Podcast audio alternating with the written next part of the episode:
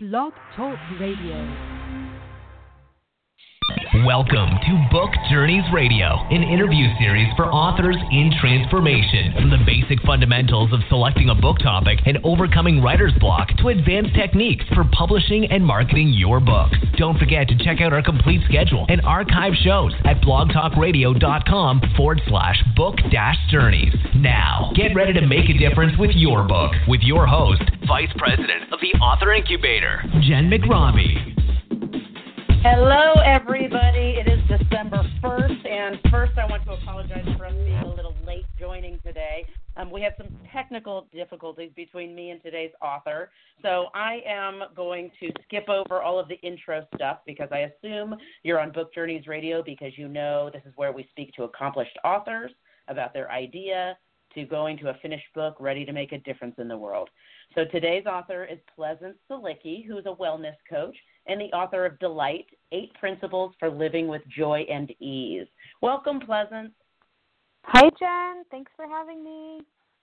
Oh, thank you so much for coming back on. I'm so sorry that we're going to have a short interview today since uh, we have some technical problems getting on the line.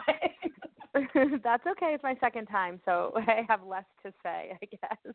well, that and that is something that we'll we'll let everybody know. So this um, is your second time on the show. The last time you were on was in July, which was about 6 mm-hmm. months ago. Mm-hmm. And I know um, on that show, which people can go back into the archives and listen to, um, you kind of talked about um, the creation of your book. But what I'm mm-hmm. interested in talking to you about today is what's happened in the last six months since then. So, over the past six months, I um, have really been, you know, using the book as a tool to share messages and helpful tools and tips um, with more and more people. So, I've been doing book talks at yoga studios, um, and in people's backyards. I have a neighborhood neighborhood friend who invited who said, "Come on over and let's talk about this book." And it was a wonderful backyard extravaganza. Um, but a bunch of the local yoga studios have been inviting me in to come and do workshops around the book and really go deep into the topics with women around wellness and our habits and patterns and it's it's everything that I outline in the book, but being able to bring it to life live is amazing. Um, I so can I've been only imagine. It's so fun. It's so meaningful, and because I'm a somatic, you know, a mind, body, spirit person, that's what I really love to do is be face to face, cheek to cheek.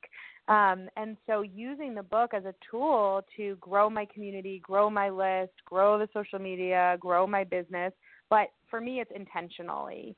So it's it's growing it to the the place that feels good and spacious and you know just intentional for for me. So i have a retreat coming up next weekend our first delight retreat um, which is also really amazing. So i'll i'll know more after next weekend about what it feels like to spend a whole weekend diving into the principles because um, these little workshops are like little teasers little tastes but uh, to spend a whole weekend on the practices is going to be really beautiful.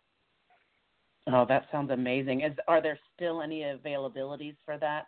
Um, nope, we're sold out. Um, ah, too I'm, bad I'm, for your listeners. I, I know, but I my intention is to be able to offer the delight retreat once or twice a year, um, in an intimate setting with you know women who are really passionate about diving in. For me, this time of year is so important for planning next year because December, yes. you, you know, for me is all about thinking about what this past year has looked like, what worked well, what didn't work well in the business and my life, um, and with my goals. So I'm really excited to lead a retreat using the principles from the book in and then really applying them to people's lives, to women's lives.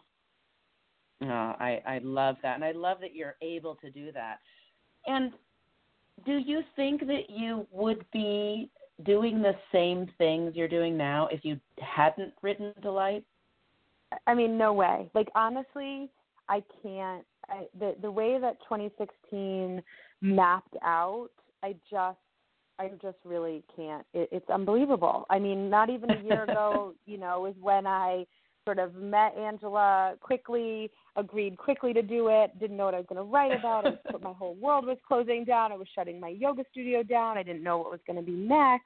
And just being able to sit down, the process that she guides us through, um, and you know, have supporting everyone, being really straightforward with everyone, making sure that we finish, uh, holding us accountable, all of the dynamics of the program um, were exactly what I needed to sort of pull out these tools and techniques that I know and I live and I breathe. But now I actually have a tool that I can share with people um, to grow my business and to, you know, to help me clarify what I'm doing in the world. And without that, I think I probably would have spent most of this year kind of um, reaching, you know, try, um, wow. um, trying to figure out what I want to do. I would have been spinning my wheels, to be honest. Um, I person that, that you know is successful. Like I would do, and I would eventually have sort of figured things out. I think, but right. you know, one of the right. things with working with Angela is you get to it so much faster. you know, she's going to be really happy to hear that. I'm going to love um, passing that along to her because that is definitely one of the principles that she hopes that she imparts upon um, yes. authors that write with us is yes. that you know it doesn't have to be difficult. I remember that at the training, you know, after at our book at our book launch training, you know, she's like, you can choose to work with me now, or you can spend a few years, mess everything up, and then come work with me. Doesn't that sound just like her? So, um, so I listened does, very yes. carefully. I know. I I really listened to everything she had to say, and uh, and it was it was really powerful. It was just very true. I mean, it just really took me from a place where I was in a huge life transition. I had all this expertise. You know, I had all this success. I had all this expertise. I was in a huge life transition and really not sure where to funnel that energy. And I put it, crossed my fingers, and put it into sitting my butt down and writing this book. Um, you know, without really knowing the outcome, like why was I doing this? Why was I being called? Right. What was I going to do with it?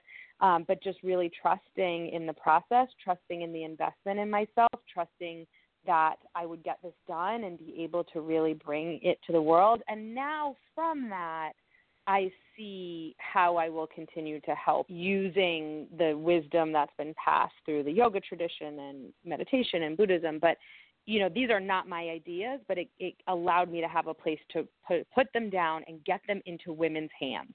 And that's all I really want right. to do, you know. I love that. And do you think that the book has really helped you sort of broaden your reach and your, you know, the women that you are engaging with? Yeah, for sure. Especially because my business prior to that was a local yoga studio. So you're talking about you know hyper local you know i'm kind of like known in the neighborhood but not beyond that so to write a book um allows you to expand your reach and you know i'm i'm a very motivated energetic ambitious person and the practices are really are, are have really shown me how to slow way down and enjoy my actual day to day life and my small children oh. and my oh. family and that's been a real gift. Um, but the the empowerment and the strength of writing a book and being successful at what I put my mind to, and then sharing it out is a lifelong skill, right? So it's like uh. this happened once, but it's it's it really um, has created a sort of inner confidence where I'm like, even if I'm not on the fast track right now, um, I'm slowly. That's what I mean about the intentionality of growing my business. Right. Like I'm doing it my way, and I'm doing it uh, with my values and and with my goals, and that is a real gift. Is a real gift. I'm I'm covered in chill bumps listening to you. I just I can mm. tell how tuned in you are to you know your message and what you're delivering to the world, and it just it's so thrilling to speak to someone who has such clarity on their mission. Mm-hmm. It feels really good, and and the process of again trying something new, you know, going for it. Was it hard um, emotionally? Yes. Was it were there dark, uncomfortable days? Yes. that, that, that, that's part of transformation. We know that. So that's part of life. You know, I it's part of life, of course. So I think that um, you know, are there and what I'm basically saying is are there a million other ways that I could get this book into people's hands and share it out and work, work, work and do more, more, more? Yes. Is that what I am trying to do with my life's purpose and mission right now? No, but I am using the book to to share it out and grow in a way that feels super aligned with where I am, and that's all I think, a, a, especially a small a, a small business woman could want. You know, um, is that clarity? Because so many people are just they're not clear. They don't know what they want, so they are doing everything. And this is a big Angela thing too that I learned from her was like doing all the things all the time isn't going to get you anywhere. right. you know. you right you have to like hone it in and you and, and so i just i just think it's been it's been a gift beyond anything i could imagine to have gone through this process and um to know that i'll do it again to have confidence and faith like I, that i can uh put things out in the world and share them and and do it in a way that feels good is just like the best feeling you know? That's so exciting. And if if you could think of just one thing to share with an author out there who's written their book but really feels like they're not getting their message in front of their ideal reader. Do you have any mm. advice for an author like that? I think doing the best, you know, really pruning all the ways that you could share, pruning down to the core of, again, what the message is and who your ideal reader is, and just take it down a notch. I think that mm. part of mm. the issue, and Angela talks about this a lot too, is that we want all the people to come. And we don't really need all the people to have a good life and have a good living and make an impact. That when yeah. I do these so for example i do these book talks and these workshops and there's probably 10 people at the yoga studio who come and we get real close and we get real intimate and we go right to the heart of what's happening in our lives i'm not into small talk i'm not into like you know talking about the weather or bullshitting like what's happening in your life right. what's the hardest thing you're dealing with and how can this wisdom how can these wisdom traditions help us now like this is real. And right. When we connect at that level of authentic of like really authentic healing and helping and serving to a small group and a small number who are passionate and interested, um, they're so loyal. I mean, they're just yep. they will come over and over. They will become your biggest fans um, when you really show up for the people who show up.